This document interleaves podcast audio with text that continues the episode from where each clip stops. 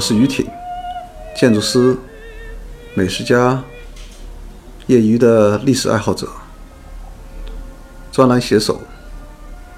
我现在上海，嗯，我是上海人，骄傲的上海人，他们叫我上海地主。我在我的工作室，名字叫乌托派 Lab，也就是说，在乌托邦前面加了一个 W。他的意思是，我这么一个上海人。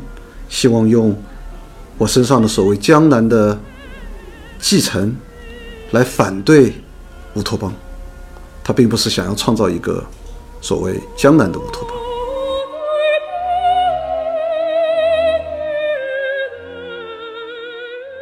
今天给大家讲的内容是关于我如何从书本的阅读开始，沿着追踪文本形成的。思想漂流的故事，它从一个词的意义的追踪，通过时间和地域，然后如何回到我自己的头脑以及建筑学的思考上。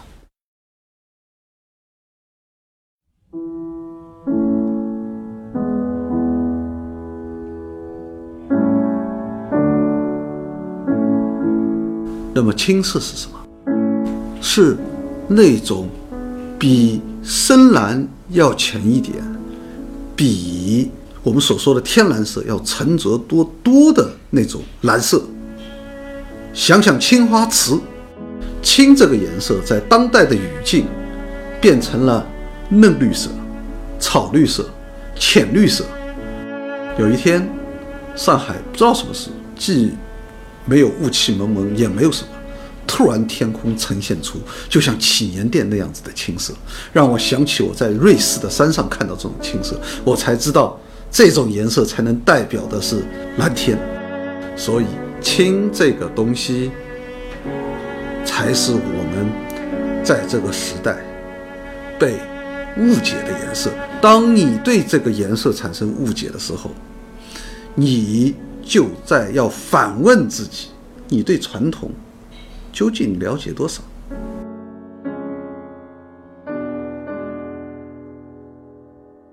从青色这个故事的话，就引申到在十年以前，其实影响我比较厉害的一本书，叫做《唐朝的外来文明》。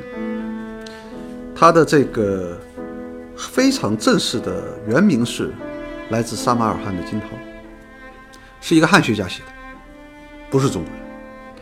他在里面收罗了大量关于唐代如何吸收来自于中亚乃至于南亚的文明，还有一点包括东南亚的东西，把这些东西吸纳到长安，然后进行消化，如何变为己有。在这本书里有一个非常有趣的现象，就是他告诉了我们一个信息，就是我们现代。认为的这个词代表某种东西，在古籍上可能看到相同的名词，但是它们代表的东西可能是有差别的。作为设计师，阅读到这种事情的时候，就知道我们要突破自己读书的成见。这个成见是，我们总是以为我们当代是拥有最充分的知识、最充分的信息，所以我们。对任何历史上的东西，会迅速做出我们站在当代知识收集情况下的判断，但是因为有很多陷阱在那里，你的判断会摔跤，会误判，所以在阅读历史的过往当中，你会对自己的人生有个判断。第一，要让子弹飞一会儿。不要急于用自己的局限性去立刻做出所谓自己的判断。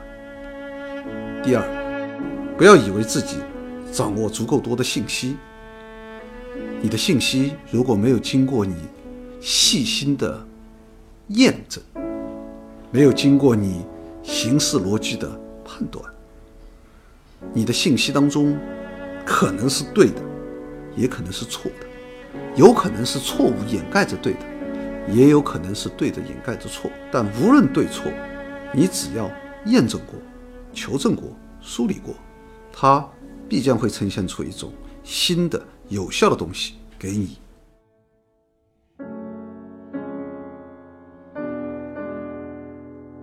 我们是不是会陷到一个我们自以为准确，但事实上是荒腔走板、差之千里的思维陷阱？所以，我前面说了，主观经验和客观经验，客观经验有一样东西非常要挑战的，就是你要验证，你要用形式逻辑去判断。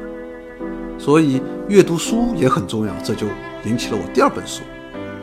复杂性，一本关于一批经济学家、物理学家、人工智能学家、信息学家、电脑等等的人如何聚集在一起。一九八四年，在一个叫圣塔菲研究所的人，大家在对越来越复杂的现象做出一个判断：牛顿世界那种完美的、井然有序的、机械的。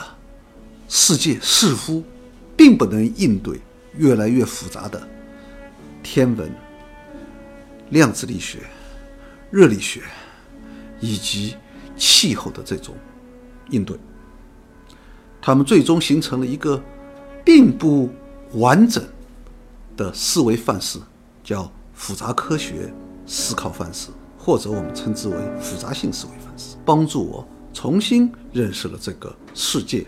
它可以认识历史，它可以认识政治、社会、城市的兴衰、人性等等，甚至你都可以拿这个去看《乌合之众》这本书。对，《乌合之众》这本书挺有意思，但一百年前写这种书非常不错。但是你用复杂性去太去这本书，你会发现可以看到更有趣而作者所未能够想明白、直觉上可能有推测的东西。复杂性这本书虽然讲的是一种科学的思维方式，但它和我在十二年前打动我的一个人的文集有关系。罗兰·巴特，互文性、零度写作、神话。他直觉的在六十年代就意识到，文本没有纯粹的文本，文本都是各种文本镶嵌而成，文本。它本身也带着连接，可以跟任何历史上的不在你创造的这个文本之内有着联系。就像你在写诗的时候，你要用典故，这个典故就是一个文本镶嵌在你这首诗里面，成为组织你这个新文本的一个组成部分。但这个典故超越你这个文本的所谓的物理空间，和另外一个典故所产生的故事联系在一起。所有的文本就是这样镶嵌起来。如果你把这个思维方式跟复杂系统来看的时候，它们之间又有了联系。哇，你顺着这个文本这个 tracing，你就可以看到建筑学有纯粹的建筑学吗？伟大的科布西埃和密斯，他们是纯粹的没有历史文本而创作新文本吗？不是，你看到了许许多多如何历史文本经过改写。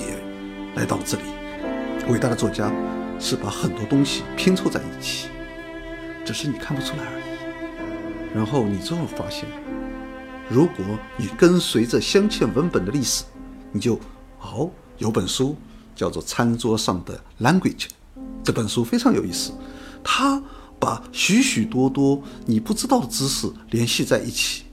比如说，番茄酱这个词来自于哪里。来自于哪里？哦，原来来自于福建话。你可以通过餐桌上的言辞，你可以知道“炸”鱼字边旁一个“炸”这个词，在《齐民要术》里面出现的这种方法，如何影响寿司，如何影响了傣族人的重要的鱼杂的做法。然后这个东西又如何漂洋过海去影响了西方的饮食？同时，你也会知道“台风”这个词好像是来自于中国，但事实上它最早是出现在希腊的亚历山大时代。你会发现你在推信文本的过程当中，你许许多多的成见都会被打破。你通过文本的追踪看到了美食，然后你通过美食又在思考一个问题：中国人的思考方式跟外国人的思考方式有什么差别？你观察了厨房，中国人嘛，一把刀可以去皮、剔骨、切片，但是欧洲人，哪怕日本人，有好多把刀，一刀一用。你回过头来看中国的古代城市。从民居到皇宫，他们都是用一种建造方式，他们都是这种立木，然后夯土或砖做墙。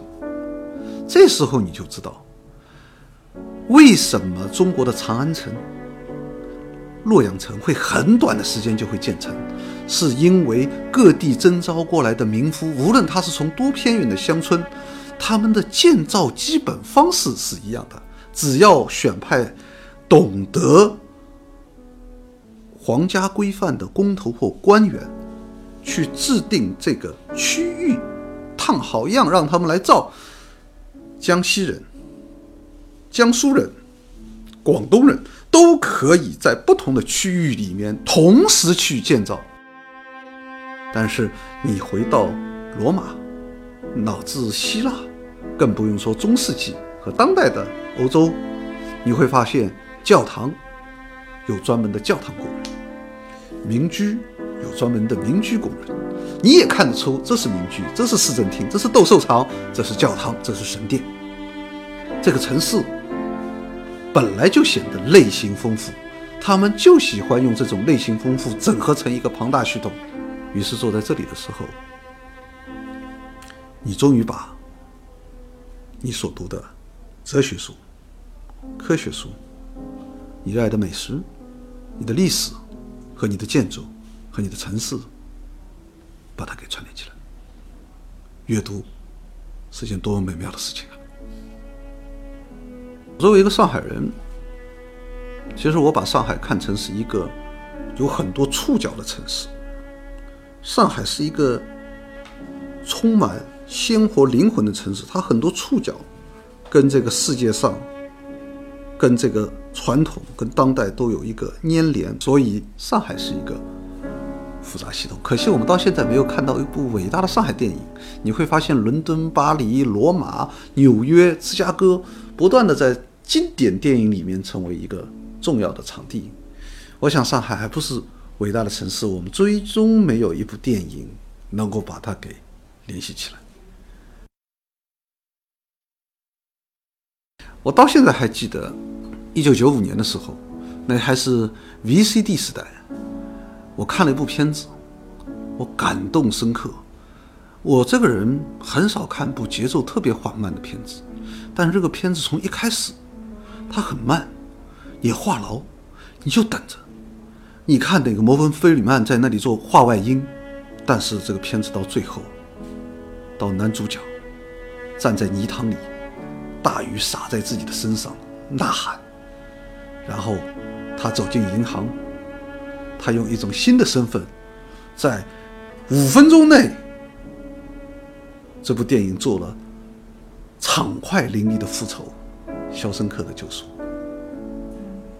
那时候你有种快感，你发现了一部好像不为大家所追捧的片子，你觉得那个时代拍出的电影有一种让你心向神往。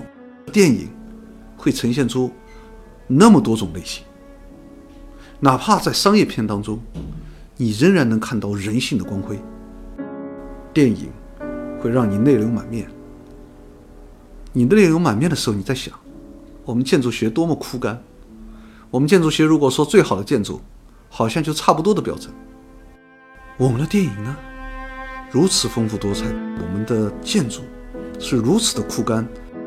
都是极简主义，我们都不敢去尝试更多的类型，仿佛被别人说成离经叛道。电影的丰富性和我们建筑世界所谓追逐最高奖项所表现出的那种枯干的单一性。电影像一个复杂系统，建筑界像一个简单系统。复杂系统告诉我们，只有复杂系统才活得够长。我作为建筑师，我不想让建筑学变成简单系统，我要它变成一个复杂系统。你今天站在这里，想到的建筑界是丰富多彩、各有千秋。你可以欣赏昆汀·塔诺，你也可以欣赏吴宇森，你可以欣赏费里尼，当然，你也可以阅读卡梅隆。这大约才是我从复杂系统一般的书籍到复杂系统一般的电影，然后到建筑学。我们要做的事情，就是要创造多样性、多元化、丰富多彩，才能够 survival。大家好，我是雨听，伊拉侪叫我上海地主。经常有老多朋友问我，上海最好吃的小吃是啥？